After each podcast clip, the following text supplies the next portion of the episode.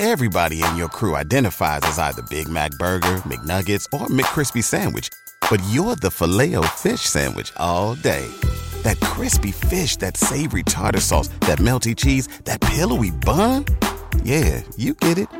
Every time. And if you love the filet of fish, right now you can catch two of the classics you love for just $6. Limited time only. Price and participation may vary. Cannot be combined with any other offer. Single item at regular price. Ba da ba ba ba.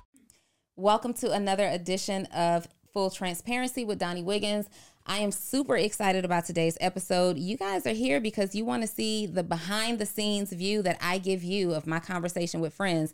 Just think about if I were out having lunch or maybe even dinner with some of my successful entrepreneur friends, the things that we talk about, no fluff, uncut and in full transparency. Today, I am super excited about the conversation that's coming up because if there's anybody I want to have a transparent moment with, it is my guest today, Mr. Jay Morrison.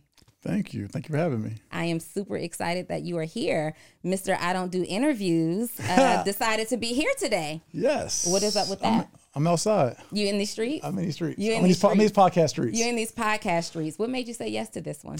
uh, just timing. Okay. That's all. I- I had a I actually had a vision about doing this with you. Yeah. Didn't want to ask though, Really? and you asked, Yes. and God knew what He was doing. I called you and you said yes. I didn't even have to like pull any teeth to get you here. No, it could have been you know prepped. Hey, I'm waiting for this to launch. I'm waiting to do this, or I want to prep for this. But uh, it's time for my voice to be heard. I think it is. I think it's past due time for your voice to be heard. So we're gonna go ahead and jump right on into it. Are you ready? Let's go. All right. So, first question: All right. What are you hiding from the world? Ooh. I am hiding from the world uh, my wife and I's truth and story. Um, we've talked about this actually last week that we've been silenced. Not by really anybody, maybe God, I don't know. But um, we have not, as a family and, and, and even as me as the leader of the household, have not had uh, a real transparent moment and um, our truth has been hidden. Mm, why? Um, partially because uh, legal things that we had going on that it was just proper protocol to Mm-hmm. be quiet and let it play out how it played out. Uh, partly maybe because of some ego and pride too. Like I gotta explain myself about this. Mm-hmm. Like my work don't speak for huh Hmm? me. You? Like Mr. 65 corner classes, like 34 cities, like unite the people, like Yeah. shut down Houston's, like Freddie Gray, Albert Wright. or- yeah, okay. Resume. So all that. Lit. So so a little bit maybe of, of pride in that. Um, and then just uh, really in our household and, and with my wife, um, just dealing with something new, Okay. right? Navigating a new space. Okay. And you know, do you play the aggressive road? Do you play the high road? Do you play passive aggressive road? Do you play the you know? So all that, and then and then always allow myself to be ordered by God. Yeah. So I don't I don't even want to tiptoe around it. Like over the last two or three years, you have taken some brutal hits professionally. Um, I have seen the headlines. I've seen the slander campaigns. I have seen social media do what social media does, Yeah. right? And it was the attack Jay Morrison scandal. Yeah. What did you do? Um, I shook the devil up. Mm, And if there wasn't all this scandal and noise and attack on me, it wouldn't make sense yeah. if it wasn't. I wasn't really doing the work. Mm-hmm. And so, um, you know, that's been a part of the journey. It's part for the course, Mm-hmm. right? So I know part of it. Um, so we are heavily scrutinized in this entrepreneur space, right? Uh, you and I are building. We're just getting to know each other really on a- on a closer level, and we're building a relationship. Um, and it's been a great one. and I remember when we talked in one of our earlier conversations, I said, Jay, I don't know. Word on the street, you know, some things going on. And I, I just kind of wanted to know for myself from your perspective. And we had an opportunity to talk, and everything just made so much sense. And I've had, you know, an opportunity now to do my own research, and everything has just, again, made so much sense. Um, I think it's very responsible to talk to people who have known you for years, who have been following you, maybe students or supporters of you, about how we do business and prevent ourselves from getting into certain situations. Um, I don't want to really name any names because that's not important. But the the bottom line is there's there there was a time that you may have upset some people, misunderstanding, right? Um, and you went through this court litigation, and that went on for how long? Two years. Two Yeah, years Two years plus. that you were in court um, over a, a business deal that just went bad. Yeah. Yeah, you could say that. What would you say? Um, well, the root of it, this, since we're getting all transparent, Sure. the root of it is my disobedience is how we got here. Mm. My wife told me before we even got into the business, not him. Mm-hmm. My spirit don't feel right. Mm-hmm. And um, I got a big heart, especially a big heart for black men and Mhm. repairing our community. And I got a sob story. And, uh, you know, you come from the streets, you were a drug dealer, people give you a shot. I may have these things in the past, you know, give me a shot. Yeah. And um, also power struggles in our household, me want to show, you know, I can make the decision, I'm the man. Mm-hmm. And I overrode, I overrode her discernment Mm-hmm. and I let somebody in that shook the house up. Mm. There were red flags though. There were. Yeah. That you ignored because you made a decision and you just wanted to make that good decision turn out great. Facts. Yeah. Now, in hindsight, um, do you feel like you would have done things differently? Me now would have done things differently. Mm-hmm. But me then probably did the same thing. I don't know. Sometimes you go through tough times and it forces you to kind of level up and grow. Would you agree that that happened with you? Oh, absolutely. Yeah. In what way? Um, so many ways. I mean, I'm just like, this. It's, it's weird, right? So when you talk to me, you're talking to two J's, Okay. right? So everybody, everybody's understand this, Just- right? It's two J's. So you're talking to me as like the entrepreneur, the man, the all that, but I'm also a man of God, and I'm, very, very spiritual, and so I understand. So I talk from like kind of both dualities. Mm-hmm. So it's like um, just the human in me. Like I wish I would have did everything different. Could have avoided all of it. Right. Um, I had a great reputation, great business, thriving in the community, all that, great relationships, and uh, much of that got uh, dismantled or destroyed um, through this through this process. So there's a personal side of me that regrets that, right? Regrets all the money we lost, millions that I- I've lost of, Yeah. of opportunities, probably tens of millions of dollars that I lost in opportunities, relationships, and actual realized dollars. Um, however, there's another side, a spiritual side of me that really appreciates the man that I am today that I probably couldn't have become had I not went through everything that I went through. Sure. Do you believe that you missed out on these opportunities like tens of millions of dollars because organizations and people felt like you did something wrong or because they just didn't want to be a byproduct of any drama that you had going on? Both. Yeah. like um it's easy especially with like a, a- you know within our community it's easy to stir the pot it's easy to play on people's um emotions or even pessimism or pessimisms or if you will um so there's people that hey i don't know about jay he might be right might be wrong i don't know um, there's people that's just what you know what he might be good, but I just can't stand next to him. And that whole conversation we know we've had in the entrepreneur community. Yeah, Jay's yeah, yeah. brand is it might be bad for business Yeah.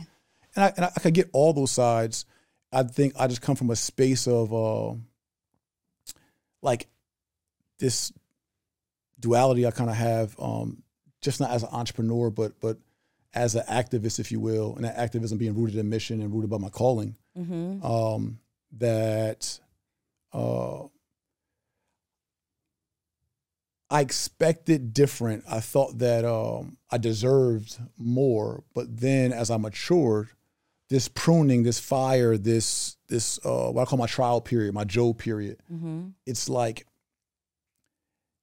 everyone that's had a, a major calling, a major impact, has gone through this, and we always say it like cliche. We Yeah. say that, Yeah. but it's different when you're actually going through it. when you're through going it through it. right? And, I, and I've said in my past since 2012, I said I would literally give my life for Black people and for our repair. Do you like if- mean that? Like if God, yes, I do. Okay. Like if God made a deal with me, like Jay, like I know you got daughters and a beautiful wife, but if you give up your life, Mm-hmm. I'll repair, turn around this whole community. I would do it in a blink of an eye. It almost got really tricky for you Mm-hmm. about two years ago. Um, there were a group of people who literally pulled up to your house. Mm-hmm. Your wife, Ernestine, was pregnant at the time. They're all over Instagram, putting your address online. They there were people who felt like uh, you were hiding from them and you owed them some type of answers. Like I was scared for. I didn't even know you guys at that time, but I was very fearful for both of you um, in that moment. What was that like? I wasn't fearful, wasn't scared. I was. I was scared for you. yeah, but people that so those who know my brand and know me know I, I come from the streets and I, I come from you know a real place, and we know that anybody want to do something to you ain't doing it on live. That's a fact. It's nothing to be scared of on live. You got the cameras out for a reason. Yeah. I'm gonna do something to you. You ain't gonna never Yeah. right. We ain't gonna document it. Yeah. Um, the same people I invited to 3015 R. Martin Street, the big black building, the Legacy Mm-hmm. Center. I invited to come sit down with me and talk. They didn't have to go to my house. We could have. They had to invite. They Yeah. didn't want to do it. We had a private invite. We could have did it as men do it. Now you're from the streets. Yes. Your wife is not. right. How was she dealing with this whole situation? Um, she was traumatized by it. Uh, Mm-hmm. Still really getting through it. Uh, was also angry. Um, and expected more from me. So that was like also like a real part of this was like, that's that man. That's that man in me and that man of God in me. Mm-hmm. Um, because Maine knows how to deal with these situations. Mm-hmm. Um, but I also had to listen and figure out like, uh, what does God want me to do in a situation, Mhm. right? And we're and, and, and, I, and I end up, I believe, choosing the right route and leading by example and walking in dignity and all these different things. But watching my wife be traumatized, watching her be fearful, watching her cry, watching her get threats, watching her be disrespected, um, that probably was the biggest challenge in my life, and probably what, where I'm hurt most by my decisions and all this Mm-hmm. is that as a black man or as a man, period, I couldn't properly protect my woman, Mm. even from online bullying, if you will. Yeah. Because And- her name was addressed and called out for and just automatically attached to you just because she was your wife by Correct. default. Right. Right. Yeah. And so that was like one of the biggest things, and and even, even like kind of like the the pride and embarrassment in that, like Mm-hmm. What kind of man allows another man to disrespect his woman so vilely and disrespect their Mm. home, right? So I had that pride in me, like, uh, but at the end of the day, so there was so many lessons. There's like lessons upon lessons in this. Yeah. So she was disrespected online. Uh, our home, well, we weren't there. It was a home we were renovating. We weren't even there, but that still was was violated. Um, but no one ever put a hand on us Yeah. right? But you still have those principles of like, hey, bro, you say something wrong about me, you disrespect my woman, like I'm gonna show you. Mm-hmm. So you have that root that's in a lot of us. But that's also what's wrong in our community. Mm-hmm. People are losing their lives. People are going to prison for their lives because of what somebody said. Mm. So it's like for me to risk. So I remember one time my wife, I remember we were in the driveway, and she's like, babe, you need to do something about this. I'm like, you want me to do something about it? She's like, but don't do anything you're gonna get in trouble or go away from me and Kobe. I said, do you want me to do something about it? Then you don't want me to do nothing about it. So you're dealing with all of this and you're kind of struggling between battling between your flesh side and your spirit side. Correct. Saying like the man in me is about that action. Easy. Yeah, easily. But the spiritual side of me, the man who's growing and knowing what you have to lose and where you're going in your life, you're like, let's just handle this professionally and legally. Correct. And things ultimately worked out in your favor, yes? They did. Uh, interesting part is uh, I, I knew that God showed me that August fourth of I believe it's 2020 when the uh, protest protests and all those things were planned. I was on a, a live, uh, our Tulsa Real Estate Fund live, and um, I was just talking in, in the spirit, and I said, um, you know what? I'm not even going to do anything to you. I said, God's going to handle this for me. Wait, protests were planned. This is when they were like, "Hey, we're going to come to the Black House, and we're going to, you know, this this whole Got thing, you. right? Okay. That- Come that- outside this- your this- place of business. the and 16 protest. person fake protest, yes, that thing. But um, so but I said in that live, I said, you know, I'm not going to do anything to you. I said, God's going to handle this. Mm-hmm. And uh, it took two years that you know we didn't do anything. I said we let it play out in court. And the interesting part is that I was being talked about and I was being accused of all these things. Mm-hmm. And I didn't run from these things, Mm-hmm. I end up suing the person saying, no, you're a liar. And because you're lying on me, I'm going to sue you. Yeah. So someone's saying that I'm wrong and I did them wrong, but I'm the one that had to sue them. Mm-hmm. And inevitably, without even um, going to trial, um, won by default in court. Got you. So part of what we are talking about right now um, is a personal beef, right? You had a business deal with a, I don't know, were you guys ever friends? No. Okay. So you had a former business partner that you had an But you know how it gets like kind of friendly, Friendly. when you're going in, into business and it's, hey, big homie, man, I love what you do for the community. And like, yo, you, all that. Then it's and- like you clown. right. It's like, yo, you, you example of a black man that I want to be and like all yeah. that. Yeah, And, yeah, yeah, yeah. yeah. So you had this potential. Well, you actually went into a business arrangement with someone. That business deal went bad, Mm-hmm. and it went from a professionally handled business deal to just a personal uh, beef between the two of you. No, I think it still was business for for them Mm. because I was their marketing plan. So it wasn't a personal beef. A personal beef you could handle personally, Mm-hmm. right? Like you you had the address. You like I'm outside. So you Like- think that that was really standing on business principle What's for them? The whole internet campaign, all the fake pages, the con like this person was on your head every day. Online. It felt yeah, online. it felt really personal to me. Um, I think that I mean there's layers to it. I think that there's like we're talking about mental health here. Okay. We're talking about, and I say that only because not to be clowning or anything, but like the same person called me like in the middle of it, like, yo, bro, we could, yo, I'm telling you, we can make millions together. And like, bro, if you just like, now you broing me and like, you know what I mean? It's like, it's weird, right? Yeah. But um, also to say like, if you're clowning me or you're on my head, which is like, you can't be on somebody's head, like, just, that's a whole other subject. Like, you can't just be like posting about me. I can't, we, we have, I have my team count the posts. It was 126 Instagram posts about me Wow. not to mention YouTube's and countless lives. Okay. So you like posting about another man that much, but you ain't never seen that man. Mm-hmm. That's not on their head. Mm-hmm. That's just trolling. Mm-hmm. But then when you make these different websites and, and posts and all that, there's literally a funnel. You literally ask for a name and email, and then after that, it goes into your course and your program. Got you. So It's- that's why you say it's a marketing strategy. It was a marketing Yeah. play. Like, So it, you you've been caught up in a few things though. So that was one situation, Mm-hmm. um, and then we have the Tulsa Real Estate Fund, yeah, which is all you, the people's fund. the People's Fund. Yeah. Yeah. Tell me about what that fund was designed for. The fund was designed to unite our community uh, with our dollars, our resources, and be a institution and vehicle to essentially have a prototype to solve our own problems. Mm-hmm. Uh, starting with economically, starting with real estate, but the vision for the fund was a fifty million dollar fund, uh, and then to duplicate that fund to 20 50 million dollar funds or a billion of capital under management. Okay. It was uh, birthed out of the Freddie Gray uprising in 2015, and the community was calling to build a Black Wall Street. Okay. And I was saying, if you want to build a Black Wall Street, you need an institution. What's that look like? Mhm. And how do we do it transparently? How do we do it in a way that we can, uh, you know, organize our dollars and, and execute a plan? And so, uh, the mission of the fund was was really about community repair. Okay. What made you qualified to start a, a fund and a mission so big? I got the vision, Mm-hmm. and I did it. And you did it. And you've been out here on the corner pouring into people with the same mission. Absolutely. Um, it's really about.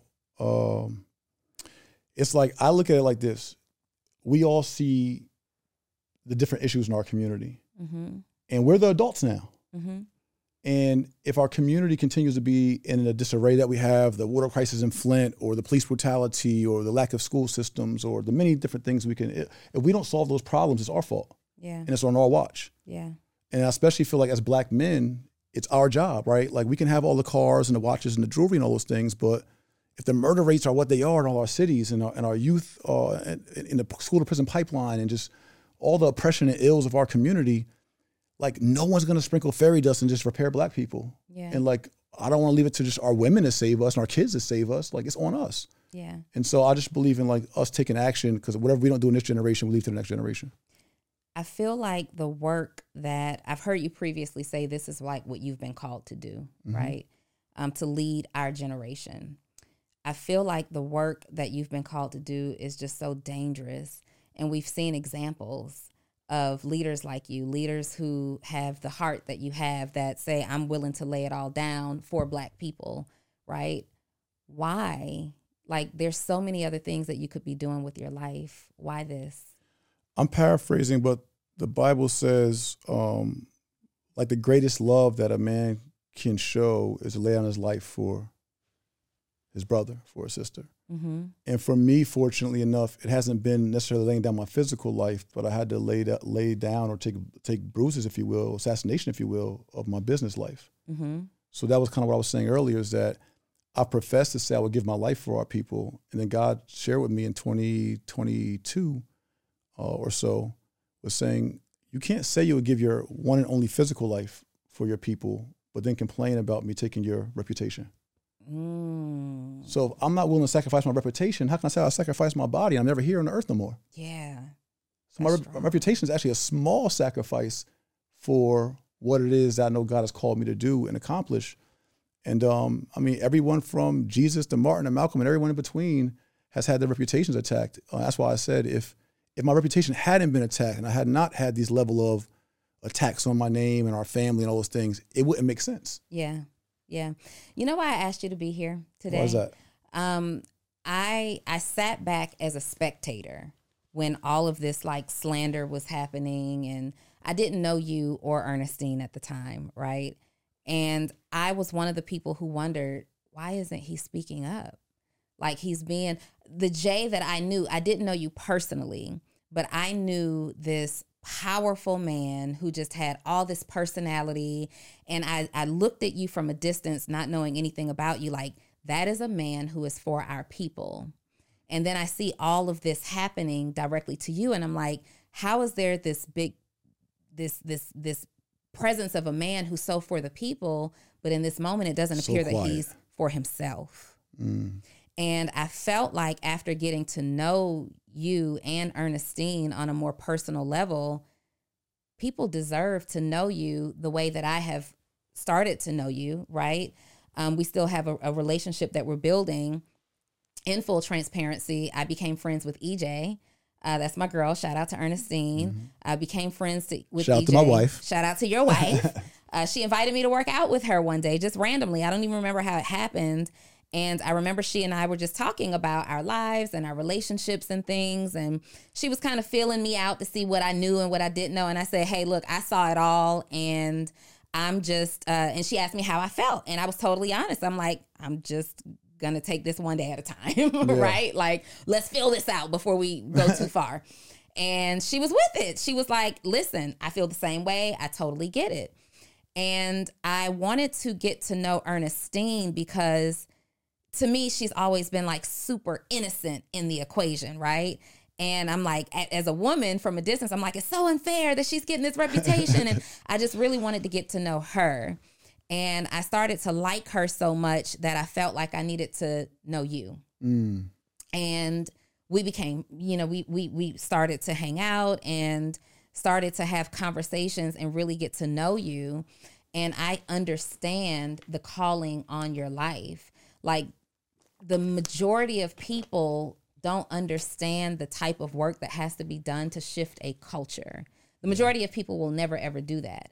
And you do. And I wanted you here today because I feel like people need to hear where Jay has been, where Jay is going, and what we're doing right now, right? Yeah. So what have you been? You haven't you have not been on the streets. You have not been in these corner classes. Right. You've not even really been showing up just on the internet as Jay Morrison. What have you been doing? I've been being groomed. I think. I think it's just been a process for me of refining, being purged, um, just just building spiritually, building holistically, uh, still doing the work. I really put my head down. I was like, do the work. Like there's nothing. People were judging. I- It's, it's so it's so many angles, right? Because there was the bad actor, right? The bad character that was the loudest. Mm-hmm. and then there were like these supporting things that made people feel like there was like some credibility maybe to what he was saying or or doing. And then it was just a Tulsa fund that got attacked. Um and people couldn't try to kind of piece it all together. And the, the thing that I, I just kind of concluded was the biggest thing I can do was was lead by example in my I guess my, my walk, my grace, my dignity, and how I handle things um, to the best of my ability, and to do the work. Yeah. Put my head down and, and do the work. Um, and so that's really what I've been doing is putting my head down and doing the work. Have you been hiding? No, No. I haven't been hiding. I think I think everybody else thinks you've been hiding. I think the people who know you and are familiar with the man that you were prior to everything just kind of happening feel like you've been hiding. No, I haven't been hiding. I think I've been finding. Mm. Like I literally, I said, I said I felt silenced. It wasn't like I wanted to be silenced. Like my wife and I both just, I really didn't know because you say too much, it sounds like you're making excuses or you're complaining or you're. I just really didn't. So sometimes doing nothing is doing something. Okay. And I just at, at the time I also was uh I, had, I was sick. I had diverticulitis and had like two surgeries. At the same time, this really popped off. So like a lot of times people didn't see me. This is why I keep going referencing God so much. When all this happened, I literally went into emergency surgery a week before Mm. the whole thing coming to my house and all that. I was literally with a, a poop bag on coming out of surgery Wow. with my stomach cut open, I had a hole in my intestine. So I know this was God Yeah. because had I not had the poop bag and coming out of surgery, Yeah. And that man showed up on our property or our house, this be a whole different situation. So I didn't even have the posture and the measure to be this graceful then. Mm. So like I needed to be where I was then. And my wife was pregnant at that same time. And then after she was pregnant, our daughter had five brain surgeries and then two hernia surgeries and all these things were going on while I'm recovering and while my name's being slandered by everybody and while guys who looked up to me are now snickering about me and it, I had to be I just had to go through what I had to go through and I had to let that process just kind of take place and I just allowed myself to be led in that process. Everything that everyone's seen from me, the corner classes, the Tulsa Real Estate Fund, which I want to pinpoint, it's not about the real estate family. The- What's the power of the Tulsa Real Estate Fund? What's the biggest thing it did? You tell me. I'm asking you. I don't know. You tell me.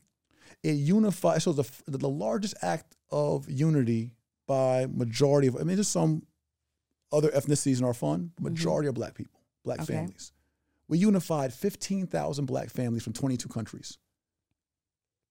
Our unity is more powerful than an atomic bomb, Mm. says the Honorable Elijah Muhammad.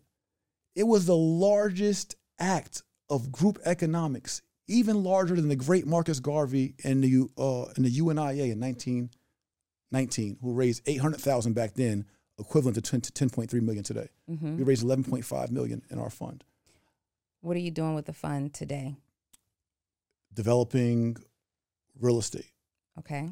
empowering the community, Mm-hmm. uh, the Legacy Center, our comprehensive community development and Big Brother Anonymous. We Mhm. have uh, hopefully 500 units of affordable housing in South Georgia we're slated to develop. We have a 32 acre commercial mixed use development here in Atlanta Metro. Uh, we've uh, over 32 real estate transactions, private lending, all these Mhm. different things. But I want to I want to come back to fund and real estate. But the point I was making is, um, in that unity, in that act for unity, this this this calling, um, what people, I, I guess, so during my journey and my walk, I had to allow, like, this is the point I was making, was my calling.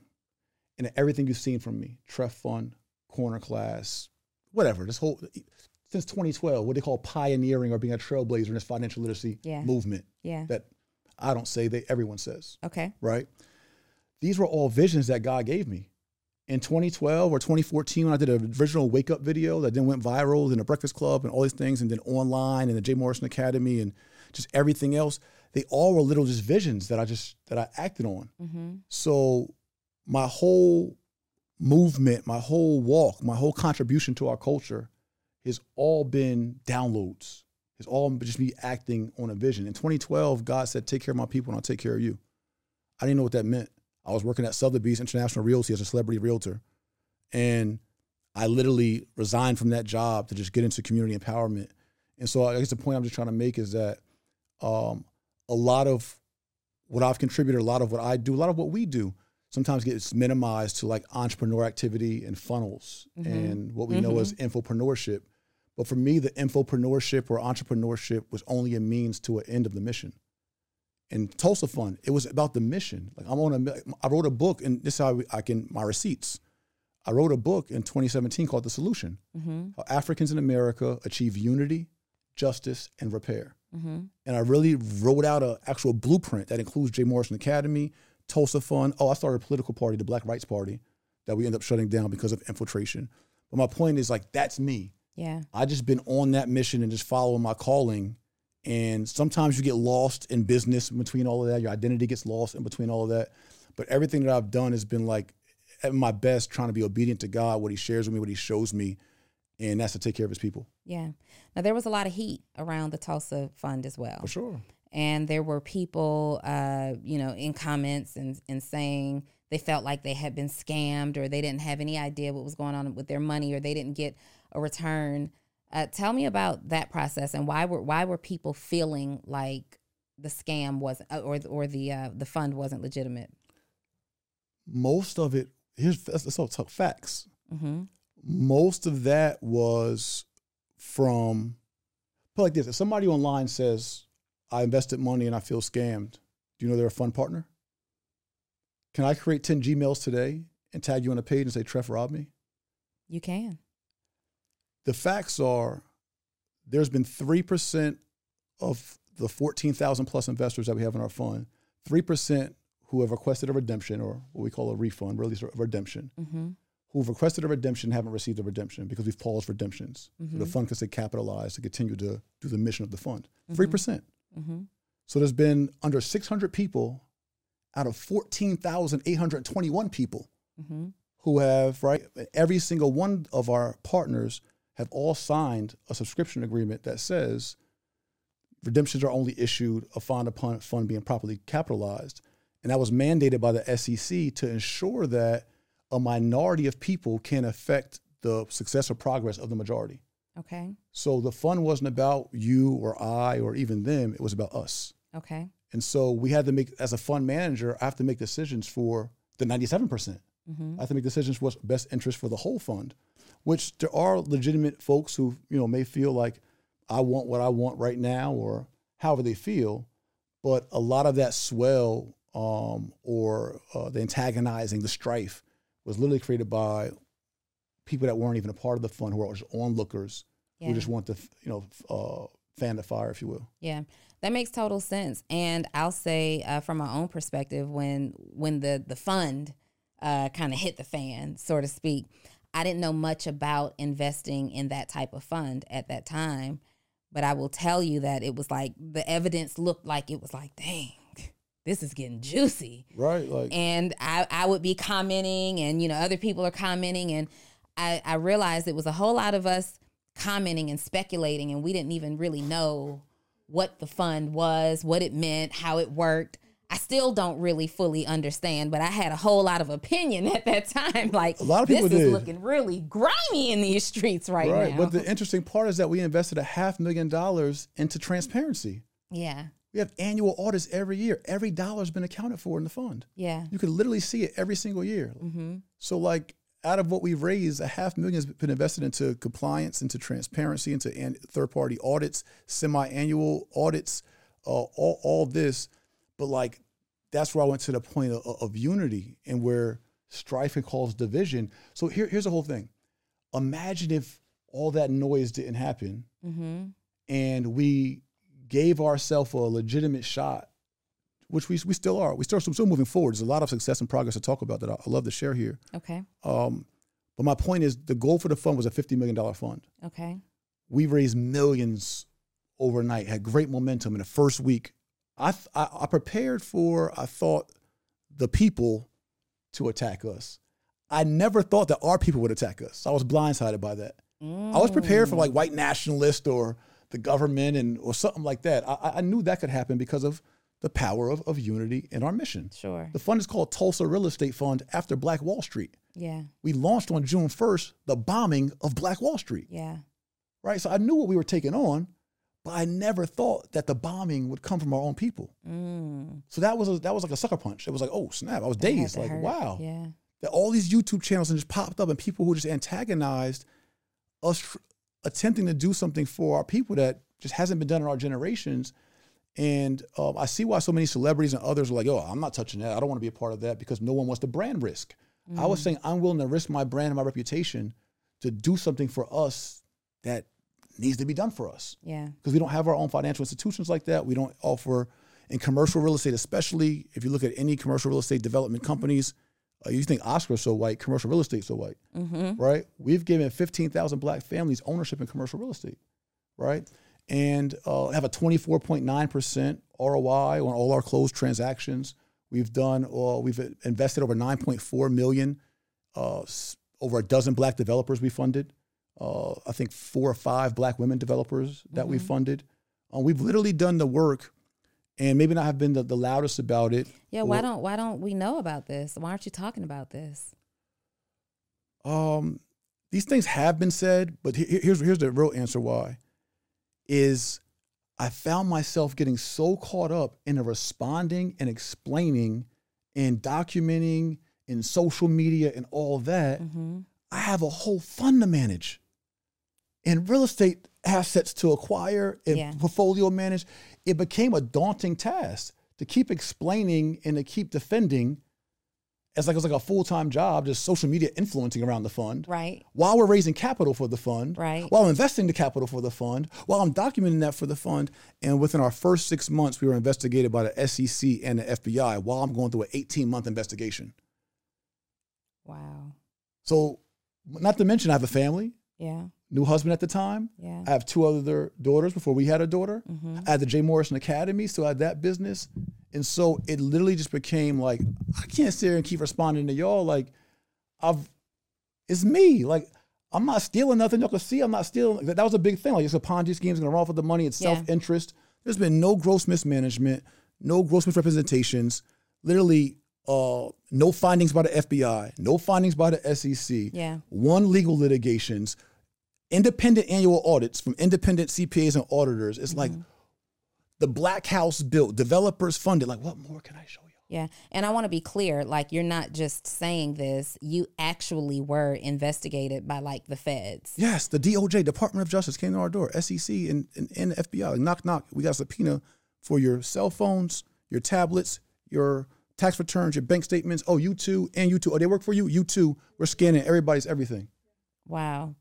And what was that process like? I'm a three time felon. Ooh. and a black man that's leading the largest unification of economics in the black community. Mm-hmm. It was scary. I'm like, these folks is going to take me down, and every black person is going to say, "Aha, we told you so." Mm. And we got through that, and they still said, "We told you so." Yeah. Yeah. Did you I, I I think I saw you post um the results of one of your investigations. Did the noise just quiet down at that point because there has to come a time where we, we we've won the legal battle. All of these federal investigations have been silenced. Like there just has to be a time where the noise is shut down. I think it's called cognizant dissonance. Mhm. Where you just committed to your wrong. Yeah. You just committed to like, Is that what's going on right now? People just committed to the ignorance of some, but no. We and here's the other part. We get so much love from our partners and founders. We get on our, our, our members meetings. They like we don't care what everybody's saying. We rocking. We riding. Mm-hmm. We have so many people that invested more. okay. is is there just like a is is there's just like we were so popular and so buzzing that the agitators were literally able to build brands off of just being the anti-TREF. Mm. So they made more noise than us, and then it made our allies and our friends like, yo, it's kind of muddy over there. If I try to have y'all back, I might get dirty. So it was literally like us against the world. So I feel like Pac, like all eyes on me, me against the world. How did that make you feel though? You've got friends, you've got people who have been with you since day one, and now they're suddenly starting to turn their backs. Disappointed, very hurt. Yeah. um, that's the man side of me. Like there was like literally people that I've made money with, did good business with, helped make millions, like so much influence, all that, who spoke so so great about me privately, but no one, very little people would step up. And I was um I was hurt by that. And then knowing, I just felt like, you know, we all throw a term around financial revolutionaries and all this kind of stuff. Like this revolutionary work. if it happened to me, it could happen to any of y'all. Mm-hmm. And I thought that my body of work and my contribution and my heart spoke for itself, but it showed me some lessons and lessons for all. So that's what I'm saying. So there's another side of me is happy Yeah. that I can go through the door that and, and set an example and help blow up some of these landmines so that more people can come through the door and that we can be successful. Because at the end of the day, it's not about me, it's about we. Yeah. So I just whoever goes through the, the door first gets the bloodiest. Mm-hmm. Um, but I was disappointed that um, you know, there was like betrayal literally, and there was like people that turned their backs. My wife was like very disappointed. She's like, "Yo, this person, this person, they," but it's like Peter just denied Jesus. Judas gave Jesus up. Like, and I'm not even Jesus. I'm not even close to Jesus. I'm just his son. You know, you have to say that because they're going to be in the Uh, oh. comments like, "Oh, he's comparing himself to Jesus." I was right quick now. with it. Right, right, right. But the Bible also says, find it not robbery to consider yourself God. But nevertheless, um, the point is, I got that word. but the point is, though, um, I, I, I was I was disappointed. I was hurt. Uh, but this is all just part of growth yeah. for me. It was like, um, it was kind of like, what else did you? I, I think I expected more, but at the re- at the end of the day, I was like, yo, what else did you expect? what else did you expect? You went out and you set the bar, and you went out and innovated, and you were, you know, all those. Mm-hmm. well, things. people felt like they were put in a position where they had to choose a side. yeah, And, you know, part of it is because you chose to let the legal battle play out and not really say anything. So, you know, not defending anybody who um, betrayed you or made you feel that way. But I know. I, I, I, that's part of the maturity too. yeah, Um, was I think, uh, I think him five hundred said it actually. hmm. It was like, um, how can we fight for Jay? He's not even willing to fight for himself. oh, wow, I didn't hear that. Yeah. So, um, I get it, Mhm. right? And I think um, it was just a vulnerable, very new, very different time. I just didn't think that, um, and that's where I had to get past myself too. Like I felt like people owed me something. Like yo, for all I gave to culture, for like uh, me, I put you on. Like you know what I'm saying? You know what I'm saying? So I mean, in real talk, like there are people who feel like you pioneered this space. You believe you pioneered this space, right? I'm one of. yeah, you're one of the pioneers in this space, and you really it, things get to a point where you like, after all of that that I did for y'all.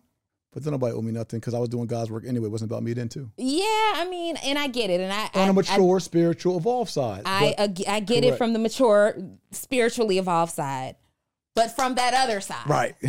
after everything I did for y'all, after all the work I did, after me literally proclaiming to the world that I'm ready, I'm willing to lay it all down. Right. After you see me put my wife, my unborn child, my other children at risk, after all of this that I did for y'all, the opportunities that I've created, this is how you make me feel. Yeah. Have you been able to restore any of those relationships? Yeah, several. I think there's been, been, a lot, a lot of relationships that have come back. There's been, um, I won't say heavy apologies. It was some acknowledgement, though. Okay. I think, uh, you know, people had the, well, I don't know who's right kind of thing in general, and then I don't know what you're doing with the fun. It was, it's still interesting, um, but there, there has been a lot of like, uh, I guess, realignment, if you will. And in a spiritually mature manner, I am assuming that you are welcoming these relationships back with open arms, or are you kind of like, eh, you kind of already showed me who you are? Um, no, I open up. I mean, even like some of my enemies, um, with the right conversation, like I'm always open to atonement because I have to be. Mm-hmm. Right? It's like, um, so I've been under this like this energy of you got to be the bigger person. People are like, like, um, oh man, you're such a bigger person. It's like, yeah, I am. Mm. It's like I got to be the bigger person because I'm the bigger person. Do you have to be? I'm called to be.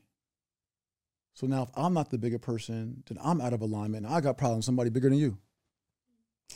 You just made me feel so small Why? because I'm sitting here thinking about situations where sometimes I'm just tired of being the bigger person. And you gonna see how little I can be, how petty I can Right. be, right? That's what I learned. I can't out petty them, Mm. but they can't out big me.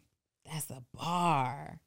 I can't out petty them. Yeah, like I don't, and I don't want to out petty. I don't want to get low. I don't want to go low frequency. Like I've, I've, I don't want to go there. I, have been there in my life. Mm-hmm. You know, I think of like, um, that's what people don't understand is like how how I handled it too. You gotta understand, like I did two and a half years in prison, and I got a lot to lose, Mm-hmm. and I'm not gonna risk all that for somebody trolling me. Yeah. You know, Yeah. like like I, I know how I know how real life can get. I know how real things can get, and I think a lot of people don't understand that because they don't come from the same kind of places. So it all seems all funny. Like real men don't even do certain stuff. Like because you already know the like I, I respect what I think a man will do, so I don't even do certain things Sure. because I assume you're gonna do what I would do of my lower self. Yeah. You know what I'm so we've gone through all of the the the drama, the trauma, the scandal, Mm-hmm. and I imagine that for a long time there will still be a recovery phase, Yeah, but we're still here. we're here. And your refusal to kind of say, you know what, after all that I did, after everything that I put out there for you, people, lovely, lovely people, uh, you you're still attached to this calling.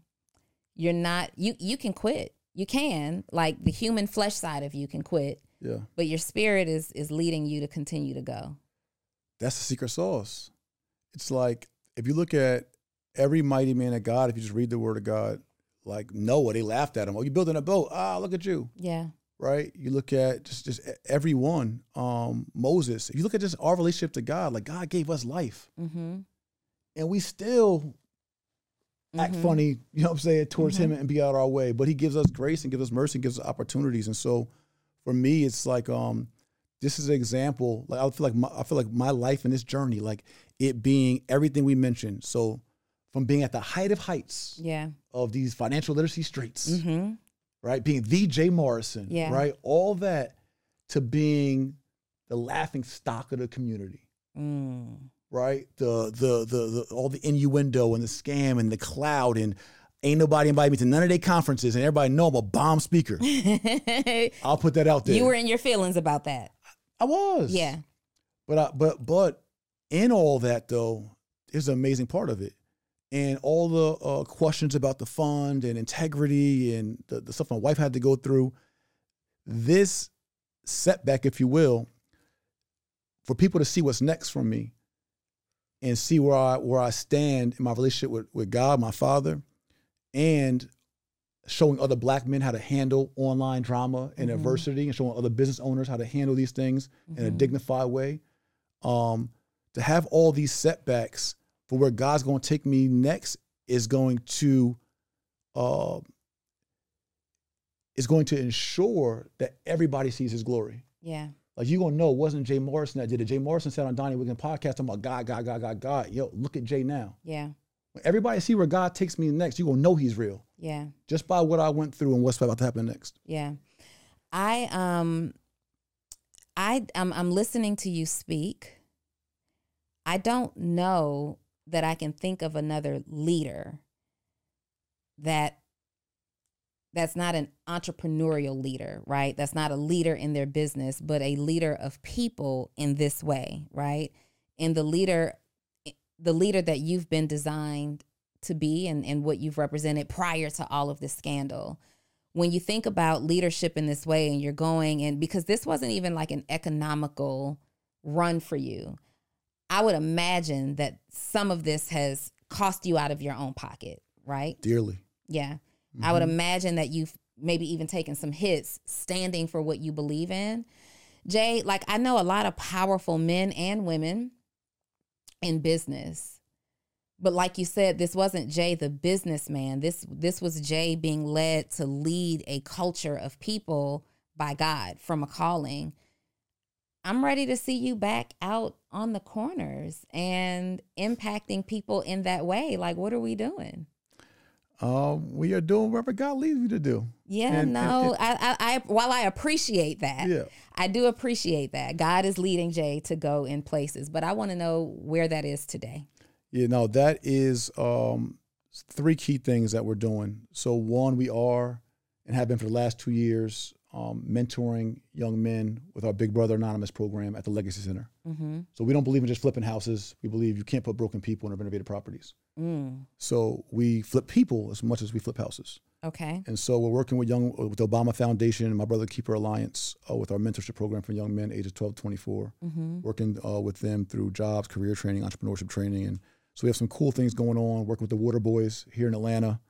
Uh, I heard about that. Yeah. And I think that's so interesting because in full transparency, when the water boys approach me, I'm rolling my window up. Just because, you know, some situations have gotten out be of aggressive hand. sometimes. They they get aggressive sometimes, Yeah. but they pull up to you and you roll your window down. Mm-hmm. You like posted a video. You just had some water boys over at the Legacy Center. Yeah. And good for you, right? good for you. But what made you connect with the with with this particular group of youth in that way? uh, I see myself in them. Where are you are you a former water boy? I'm a former crack dealer, former coke boy. What they slinging ain't nothing I know. I'm like, listen, I I, gotta give him a shot. I was a dope boy. They're a water boy. I gotta give him a shot. Like, how could I not? Do they respect you because they know that part of your story, or do they respect you just because of your approach with them? I think a little of both. Mm-hmm.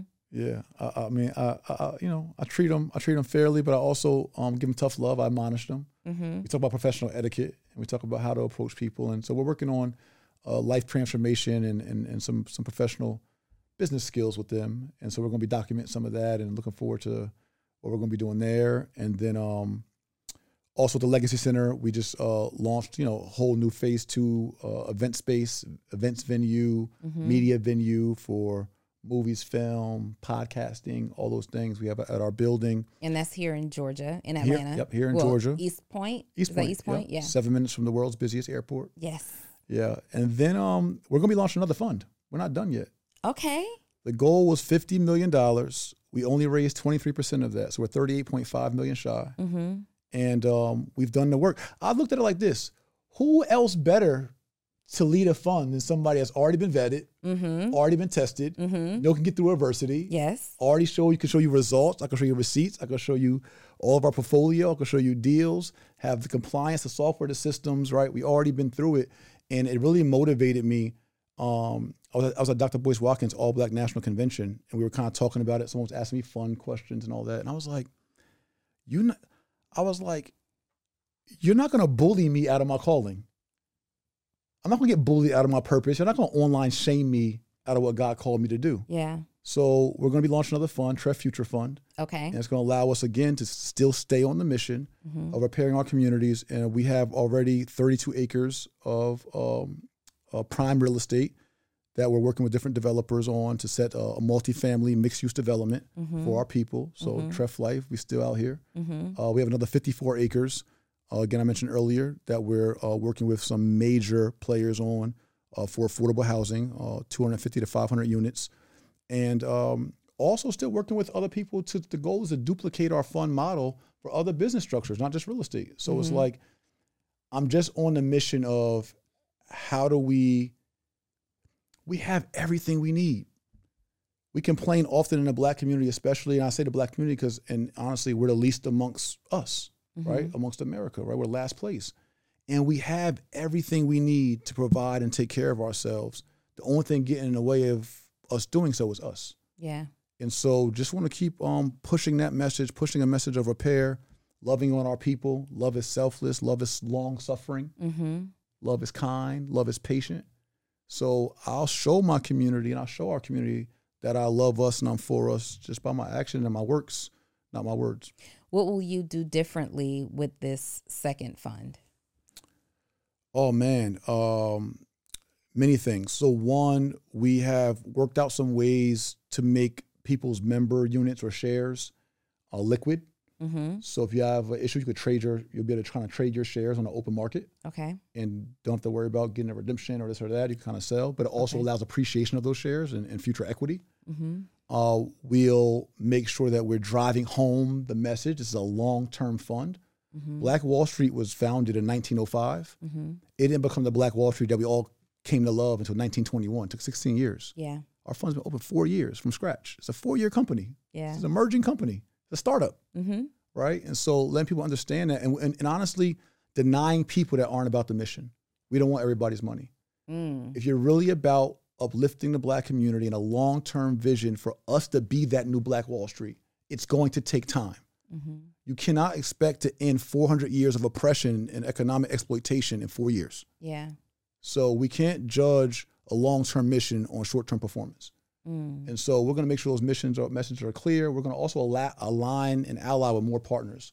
So it's just not a big face of Jay and one leader or one person can get attacked and it all have so much controversy. We're going Yeah. to make sure that we have more of a, a, broad, unified front in the Mhm. fund, um, and a few other technical things that we'll be doing that just just make it. Uh, it's learning lessons, learning lessons, uh, evolution lessons, um, great partnerships, etc. So Yeah. those some things. in addition to that, you're still very much an advocate to obviously real estate being a major component in generational wealth building. Has to be. Yeah. We're all in it. hmm We're all in it. We live in it. We can't get everything that we do is Born in inside it. of a piece of real estate, born, literally born into it. You also train and develop um, future real estate investors. Tell me more about that. Oh, this is gonna knock your socks off. Okay. I don't have on any socks. I know. but I look down, I'm like, but it's still gonna, gonna Your knock. socks are interesting though. I keep seeing them in the shot, and I'm like, uh, "What are those? Homer Simpson, Bart Simpson." Bart Simpson. yeah. Something, yeah. okay, let's hear it. Uh, no, so I thought about the financial literacy space and education, and God gave me a gift as a, a, a teacher and translator of high level wealth topics. And real estate is the core. I, I believe in five wealth principles create cash, keep cash, grow cash, protect cash, pass it on. Okay. um, and real estate being one of the anchors that we all need to learn. It's just fundamental to our way of being of life. Whether you're it's an office lease or home lease or building a home, buying a home, investing, like you said, we're all in real estate, Yeah. right? We're gonna die and go to a cemetery. That's real estate. That's real estate. You can't get around it. We Somebody owns worship that land. church, mosque, or temple, Yeah. real estate, right? Yeah. Whoever's wherever they're watching this podcast right now, I guarantee you, you're in real estate. You're in real estate. If you're flying in the air watching this, you're over someone's real estate air rights, yeah. right? Strong. The cotton in my custom Nigerian tunic came from real estate. The gold in your watch, Yeah. and the diamonds too, Yeah. came from real estate. Yeah. The gas in your car, Mm-hmm. you know where it came from? Real estate. All that, All of that. The food we eat, Mm-hmm. the water that we, the water that we drink, Mm-hmm. also real estate. So, um, but what I learned though, in also realigning my mission, is I, I want to continue to teach and to empower and to serve and use those gifts. Um, but I want to do it for the masses, and that was my mission. I always said Black Robin Hood, take the game from the wealthy and give it to the poor, the underserved, the middle class. And then some one of my followers was like, Black Robin Hood, why you got to be a European superhero? Then I was like, I was like, all right, fine, Young Malcolm. Young that's, That's where that came from. Okay. It came from someone Oh, okay. someone challenged me about being Black Robin Hood, a European superhero. Yeah. So I said I'd be a black superhero, young, Okay. young Malcolm. I like that, young Malcolm. Right. So anyway, what I'm to be doing on the financial literacy front through the Jay Morrison Academy is we're to be essentially I have probably over 300 courses, lectures, all kinds of documents. It's all my body of work over the last 10 years of uh, legacy training, stuff on trust, on credit, on flipping, wholesaling, fund management, apartment buildings, all that. I'm essentially going to be doing something that my coach is going to hate. She's probably going to headbutt me, but I'm essentially going to give up my whole catalog, and JMA is going to be the new Netflix and chill. I'm going to be offering my entire catalog for your Netflix bill, and you get every single training I have, new trainings, all that, everybody, and I'll do a monthly call for everybody. Just to, I'll just do a bench call. I'll just sit on the phone for two, three hours, talk strategy with everyone, Hmm. and I'll just give it to, just give it all up. That's it. Like I'm just going to undercut the market, blue magic. Tens of thousands of dollars worth of content and education and Yeah. years of research for twenty seven dollars a month. for $27 a month. Yeah, just get it. Why? Because um, one, the people need it, and I'm great at teaching. Two, it frees me up for my higher calling. My highest and best use isn't being a teacher, isn't being an infopreneur, entrepreneur. I know it's a bag in it. I get all the funnels, upsells, downsells, triggers, tag. I get it, but that's not my my calling. That's not my play. But I I do need to support uh, the staff that would run that business. Mm-hmm. But if we can empower at, at and I can offer my body of work at such a level and I can empower at that level, it then frees me up to go out and tackle these real estate developments, to build these funds, to help mentor these young black men, to continue to grow the legacy center. I, I got a full plate already, and I just felt like, um, you know, with so much success that we had in the Jay Morrison Academy, over 500,000 students in the last 10 years, and the Inc. 5000s and all that, I just feel like it's seasons. I just feel like it's my time. I just feel like, you know, um, just in this season of my life, it's time to innovate again. Mm-hmm. And um, recessions are here. People are struggling. People are hurting. Um, they want the information. They're willing to invest in themselves. And we know it's worth 1997 or 39.97 or whatever. We, we get what it's worth. But um, I think I have an opportunity, having been in it so long and empowered so many, that I have an opportunity to give back in a different kind of way. And um, that's my give back. That's a really big give back. I. I wasn't prepared to hear this give back. That is a really huge give back, Yeah. Jay.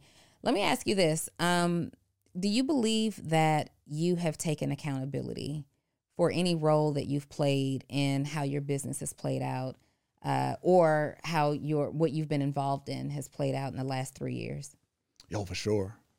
I don't know if I I had a. I know I did like one truth video or transparency video, but I don't know if I done like had a, a, a big platform to per se do it. But I think, um, I think one of the biggest things that it's a couple things that uh in accountability, um, I think that I had to be I could have been more careful around people that looked up to me, people that I mentored, people called me a father figure, big brother figure. Um, more careful, but especially with black men. Black men are way more sensitive than we think. Mm-hmm. They're the most sensitive, actually, Mm-hmm. because we're so traumatized, we're so hurt, we're so paranoid about hurt and being wronged that I think I have a tough love mentality. And I was like, I was groomed and I was brought up in, I literally became a man in jail Mm-hmm. and um, it was just like a tough love mentality. So I kind of took that into business with like you know with with, with men, and it kind of was just like uh, I could have been more sensitive um, to them, um, understanding like the position I held in people's you know kind of kind of lies and esteem. I think personally, um I law I got off track, getting enjoying too much, being idolized Mm-hmm. Being, right?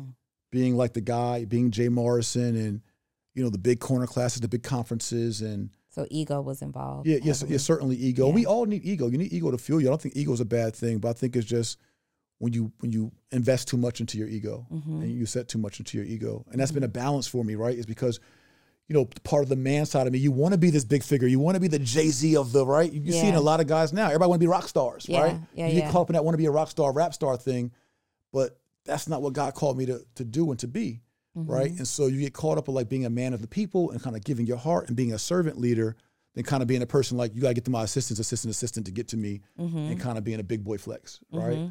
And so um, I think there's a lot, of, lot of, lot of ego, pride, and, and certain things like that that um, I certainly had to get through, and just also, I was just aggressive in business, right? So it's like it's hard. So people like, I, I never robbed nobody, but I was aggressive. So it's like I look at business as a sport. It's like, all right, we doing business. I want to make sure I negotiate the best deal for me. Yeah. And if you're willing to give me the best deal for me, then cool, I won. And it should be fair to you because you accepted it. So fair exchange, no robbery. But sometimes um, just because someone signs a contract doesn't mean that's necessarily fair Mm-hmm. because you have leverage and your position is stronger and different than their position. And you have to take, at least in my seat, because again, I'm just not an entrepreneur. Sure. That's that's the that's the where the duality part comes in. Mm-hmm. So it's like part of me wants to be the best and strongest entrepreneur, but then you're also saying that you love people and you care about people and you're here to repair people. Mm-hmm. And so that those signals can get crossed sometimes. So I think just being, um, I've learned to be more sensitive in, in how I how I approach those things. Um, and I don't got to win every negotiation. I don't got to win every deal. I don't got to make sure my side of the pie is always the biggest. Yeah. Right? Those are things that I, I definitely have taken from, uh, you know, my life's journey. How is it now that things have died down, like uh, from a family perspective? So you have your daughter, Kobe. How old is she? Two. She's two years old. Mhm. So you and Ernestine and, and Kobe have settled, and, and you have other children too. You guys have all settled into your family. Yep. Um, how is family life for how is family life for a man who leads at your level with so much responsibility? Uh, it can be rocky, uh, especially with a, a, a, a, wife and a woman who um, also comes to the table with her own aspirations and careers, is powerful within her own right. It can be Mhm. rocky. This particular, what we went through, um, nearly broke us up, nearly broke our family. What? We almost got divorced. No way. Seriously. No way. Yeah. Like we literally, she resented me for everything that happened. She resented me for me making the decisions I made and allowing people into our business, into our family that caused all this ruckus. Um, and that resentment came out into real actions in the household. And then I resented her for resenting me, Yeah. even though I was dealing with it my best and, and doing all that. And uh, we just couldn't really went to marital counseling and all kind of stuff, and we just really couldn't find our way. And um, Who wanted to initiate the divorce? Uh, we both had said it at times. Did you ever mean it? Yeah, Yeah. it was that bad. It was. It was like we, we we couldn't get on track. We couldn't get a we couldn't get a line. It was like we both were hurting. We both were trying to figure out like it was just traumatizing for us. And my and my wife hates being embarrassed, and she you know built her reputation up and has some amazing relationships, and all that was just ruined and, and, and crumbled from one of my mm-hmm. decisions. Like it literally was on me. yeah. Like, like I I literally caused it, and then I couldn't figure out how to fix it.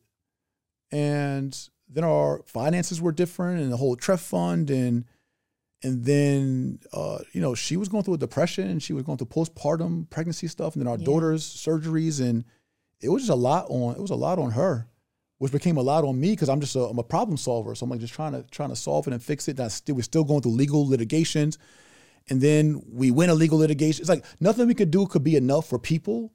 But the great part about it is all this drove us closer to God, Yeah. and that's where we found kind of a mending in the common area, and we've gotten we've gotten better and better. But um, it was it was like certainly a lot of dysfunction and disruption, and that was like the whole devil's plan because she and I's unity again. It's unity. Mm-hmm. It's she and I's unity. It's the unity of our community. It's the strongest. Think about like you get to see like you know some of my gifts and my talents, but think about the unity of all these entrepreneurs we know.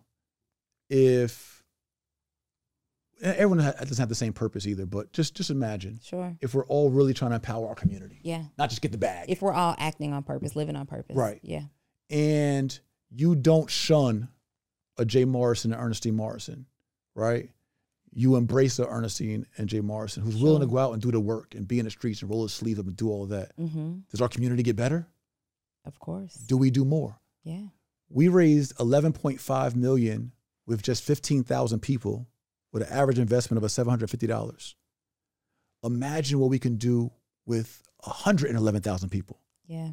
or 1.1 million people under good stewardship, good Mhm. fiduciary, good management. What schools can we resurrect? What water crisis could we solve? Mm-hmm. What communities could we build? So the enemy's plan is to disrupt, to divide, Mm-hmm. to destroy, right? All by causing strife. Yeah. Planting seeds of strife disrupts the unity, and then without the unity, you don't have any movement and any power. So, in your own admission, your decision put both of you in a very sensitive situation.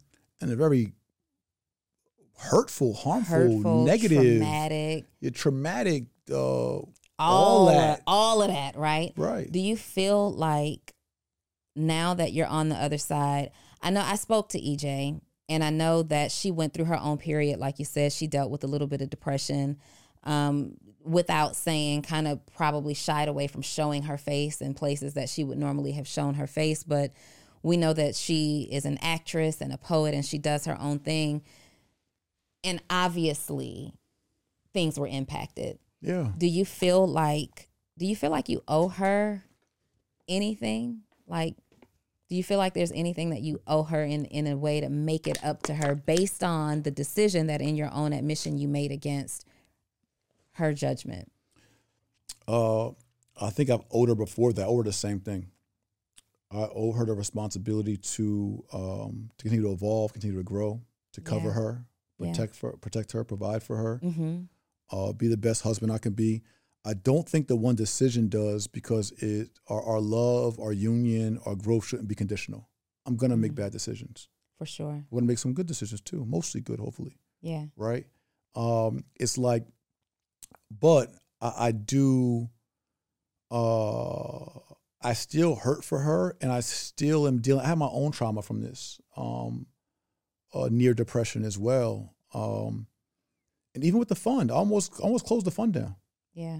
I literally call our CFO like, "Yo, like," and then like, I don't need this shit. Yeah. Yeah. Yeah. Yeah. Like, bleep me out. I'm sorry, but no, it's fine. yeah, but it's like, yo, like, like y'all hurting my family. Like, my wife's getting like uh uh profane pictures sent to her and death threats, and I'll snatch the baby out of you, and and What? yeah, this is stuff we're getting. Like, like all like like yo. So it was a lot, and it's like I understood what the enemy was doing. They're trying to get a two for one because had I acted how many black men watching this would say, I would have.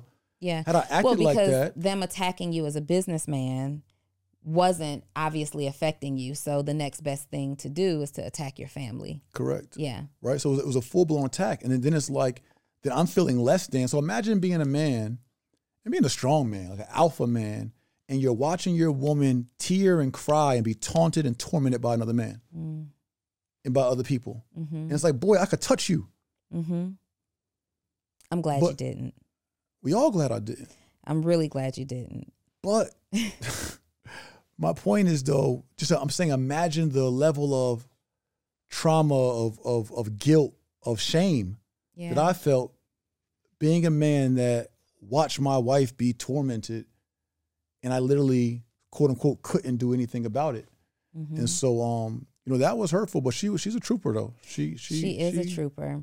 And I've known you, uh, y- you are the alpha of alpha men, right? Yeah, my man's man. You are a man's man. And um, I'm looking at Ernestine. She's in the studio. She's in tears right now.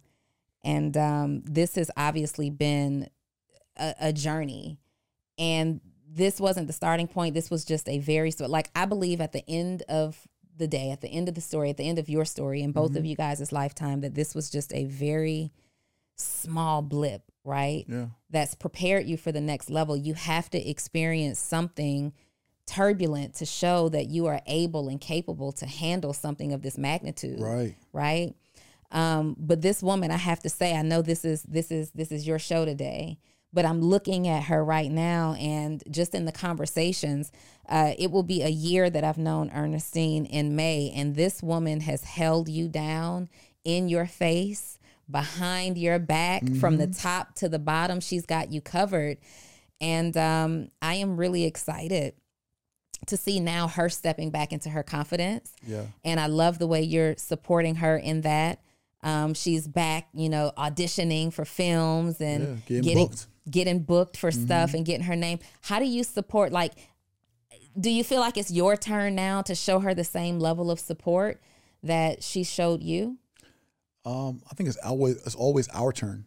Always our turn. Always our turn. It's us. She is me. She came from my rib. hmm She's my, so when you're talking to me, you're talking to her. You're talking to her about her, you're talking about me. Hey, EJ, What's up? I'm talking to you right now, Yeah. girl. You all right over there? I'm good, girl. You need some water? I'm parched. You. I'm parched. Take a sip real quick. I I love it, Jay, but I do think you know. So I believe um I believe that men who are powerful as entrepreneurs and leaders uh, to the to the world, who don't put enough focus on their family, I believe they suck. Wow. I do. I agree. Part of Ernestine and I's mission and philosophy, and I'll, I'll take ownership for this to the whole community. I did not lead loud enough with my mission, Mm, consistent enough. You guys have on your wall out here, consistency is the cheat code. yeah. Depending on when you came and seen Jay Morrison or Ernestine Morrison, you might think I'm something else or another. Yeah. Everyone wouldn't know if you didn't read The Solution, my book. Yeah. You literally wouldn't know my heart, what my mission was. Sometimes you might just think I'm just another financial literacy guy. Mm-hmm. Or I'm an activist, mm-hmm. or I'm a right. So you really wouldn't know what my, my true mission is. And Ernestine and I's mission is really to repair our community. And we say you can't nation build until you can community build. You mm. can't community build until you can family build. Yes. You can't family build until you repair a relationship between a black man and a black woman. Yeah. So that's been our mission is literally working on us, working from family inside out. And that's what I say to black men is like, if our if our if the women in our community don't feel if you were to survey 10 black women and ask do you feel respected in your community do you feel elevated do you feel right Mm-hmm. most would likely say not really Not really.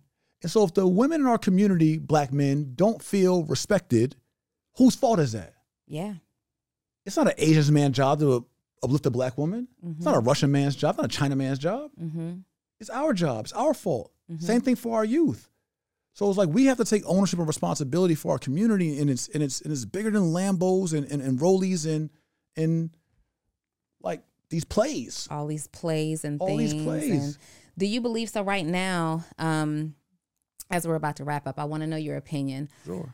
I, uh, I I had this conversation with a, with another guest, and I, I believe that there's a lot. The easiest thing to to start right now and have an uber amount of success in is anything as it relates to relationship, and I feel like pinning men against women, black women against women specifically. Mm-hmm. There's this whole conversation about soft life versus the strong woman, right?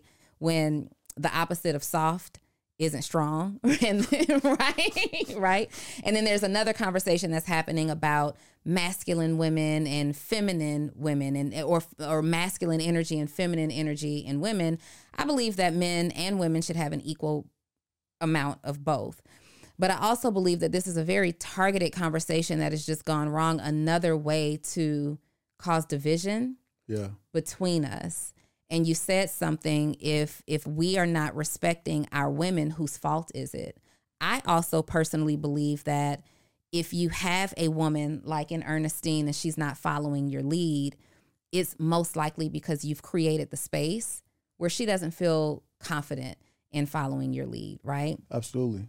do you agree with that Yeah, that happened in our relationship. So one of the things that helped repair uh, the the breakage in our marriage was through my counseling and different mentorship. Was the when you look at husband, you look at husbandry. Husbandry is taking care of a farm, managing a, a farm, agriculture, crops, livestock. The root word of husbandry is husband. yeah What a husband's job is is to take care of their woman, to to, to manage the household. Those, uh, I mean, you know, to cover if your woman is acting out of character mm-hmm. or too strong or too hard or too independent, you have to look at yourself, King. You have to look at yourself and say, are you being the best version of yourself and of a husband? Are you nurturing her emotionally? Are you nurturing her uh, psychologically? Are you nurturing her not just financially? Um, what's your relationship like with God? You want her to submit to you, but are you submit to God? mm-hmm mm-hmm Right? say that So you want her to do all the submission and all the obeying, but who do you submit to and who do you obey? yeah And so as I became better my submission and my obedience, I was able to show her by praying nightly, reading my word daily, studying, all that separate than her. mm-hmm So she got to watch her man's man become a mighty man of God. mm. And then it so then it left her no choice but to submit or to be left behind. Cause I'm cause that's for me in my house, we're gonna serve the Lord. yeah So you got to get on this train, right? And then it all syncs together. So, so, so many men want to use on. It's like so. It depends on your point of reference for how you become a man and what you use as your standard in your household or for relationship. Not online, not podcast, not YouTube. yeah My source is the ultimate source mm-hmm with the ultimate wisdom that created all of this. So, so many men want to have all these opinions about soft, independent, this and a third, but you're not even truly being y- your best, who you're supposed to be right right? And so when a man walks into his fullness as a man, it's like one one great example I got is like if you're a farmer, you're a husband to your farm, and you see crops that aren't growing right or they're not blossoming at their best or fruit that's bruised, you don't just throw your crops away. You don't just throw your fruit away. You figure out, yo, is it because there's shade and it's not getting enough sunlight? Is it mm-hmm. does it need more water? Is it is it the soil? mm-hmm You gotta mm-hmm. fix the environment so that your fruit can grow mm. at its fullest. You got me over here bouncing. You better say that word. My wife said the grass is greener where you water it, kings. You water it. So it's like if all you're doing is buying your woman Chanel bags and Rollies, but you're not even pouring into her spiritual. When the last time you prayed for your woman? Mm, When the last time you prayed with your woman? mm. When the last time you worship God in front of your woman? So you want her to do all this worshiping of you, but you don't worship the right person, the right source. Whew. you off, King. And we balance that out. So now if you have a black man that's, that's submitting and operating or man period in the right, in his right realm, in his right obedience, in, in, in the ecosystem, then I'm telling you, the, the right woman is either going to show that she's not the right woman because it's, it's going to, she's going to alienate herself. Yeah. She's going to remove herself from the situation. Mm-hmm. Or she's going to come into the situation. And then you get children that come up under that environment. And then when they do, we have a community that then embraces that environment. And that's how we truly, you know, enact repair. So um, it starts at the head in real life. You know, I'm over here like my wheels are spinning. I know, you like- I got stuff going on in my head. I want to make sure we get that, we clip that out because that's the that's the one right there, right? Out of everything, that's the one right there. Jay, it has been an absolute pleasure having you here today. Tell me, um, over the next 12 months, what are the what are what are the things that have to happen for you? Yeah, let me say this before, if I can. Absolutely. What I just said and and how God just used me was really His voice, not mine. Um, that's my highest and best. In real estate, we have something called highest and best use. Yeah. when you find a house look or a land, what's the highest and best use based on zoning or whatever? That's my highest and best use. This has been my challenge. My highest and best use is not being a financial literacy expert, although I have that gift. It's not even being a real estate developer, although I have that gift.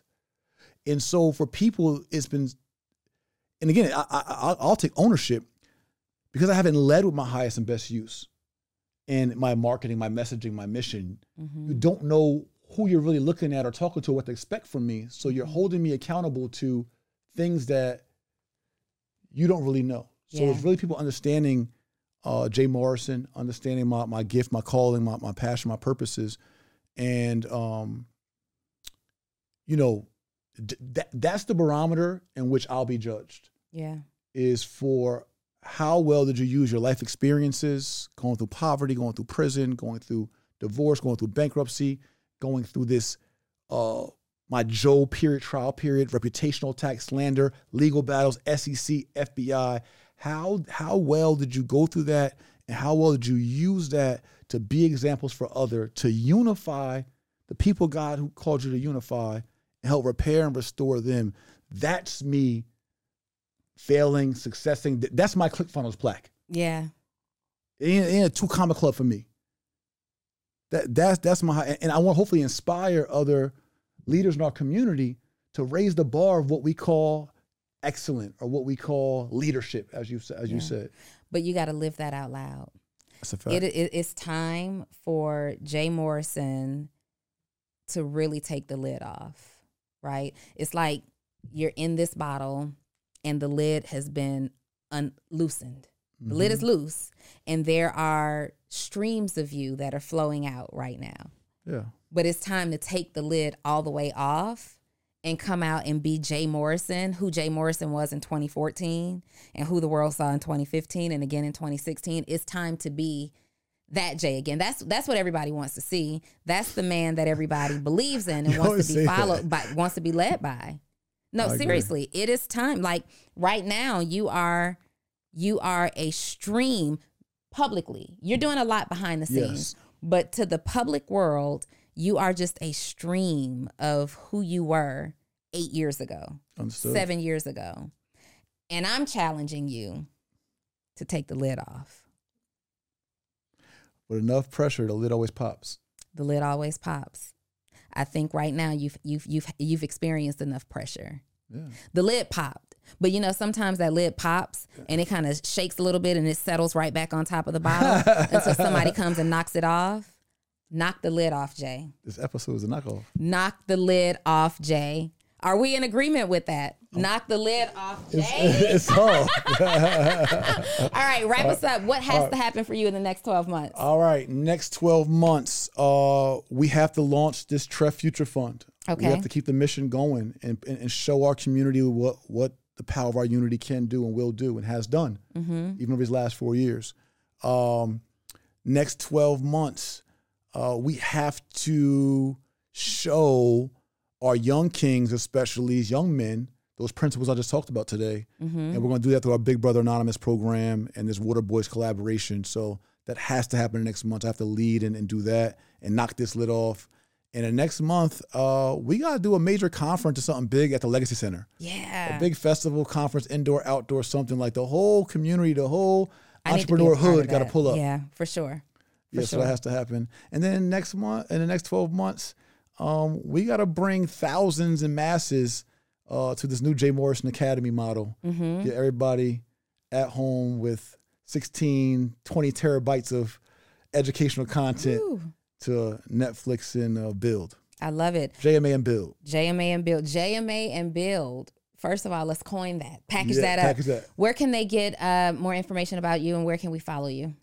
Uh, follow me on all platforms at Mr. J Morrison. That's YouTube, Instagram, Facebook, uh, et cetera, at Mr. J Morrison. Website, uh, MrJMorrison.com Yeah. or jmorrison.com. I got a Ford in there too. Okay. But MrJMorrison.com. and then uh, check us out, Tulsa Real Estate Fund. You can see our portfolio there, uh, TulsaRealEstateFund.com and the jaymorrisonacademy.com for all things education. I love it. All right, you guys, we have wrapped up another episode of Full Transparency. We gave it to you really, really raw today. We talked to Jay Morrison himself, the man who has been under attack for like the last three years, and we are on the other side of that. Jay, we are looking forward That's to this known. next The attack 12 guy. the attack guy. We are looking forward to this next 12 months because you you were known as the attack guy, but we are you, you're, you're reintroducing yourself. Like you are back in the world The and letting people know that uh, it's up. The lid the lid has been knocked off. Yes. And we're going to see you guys on the next episode of Full Transparency.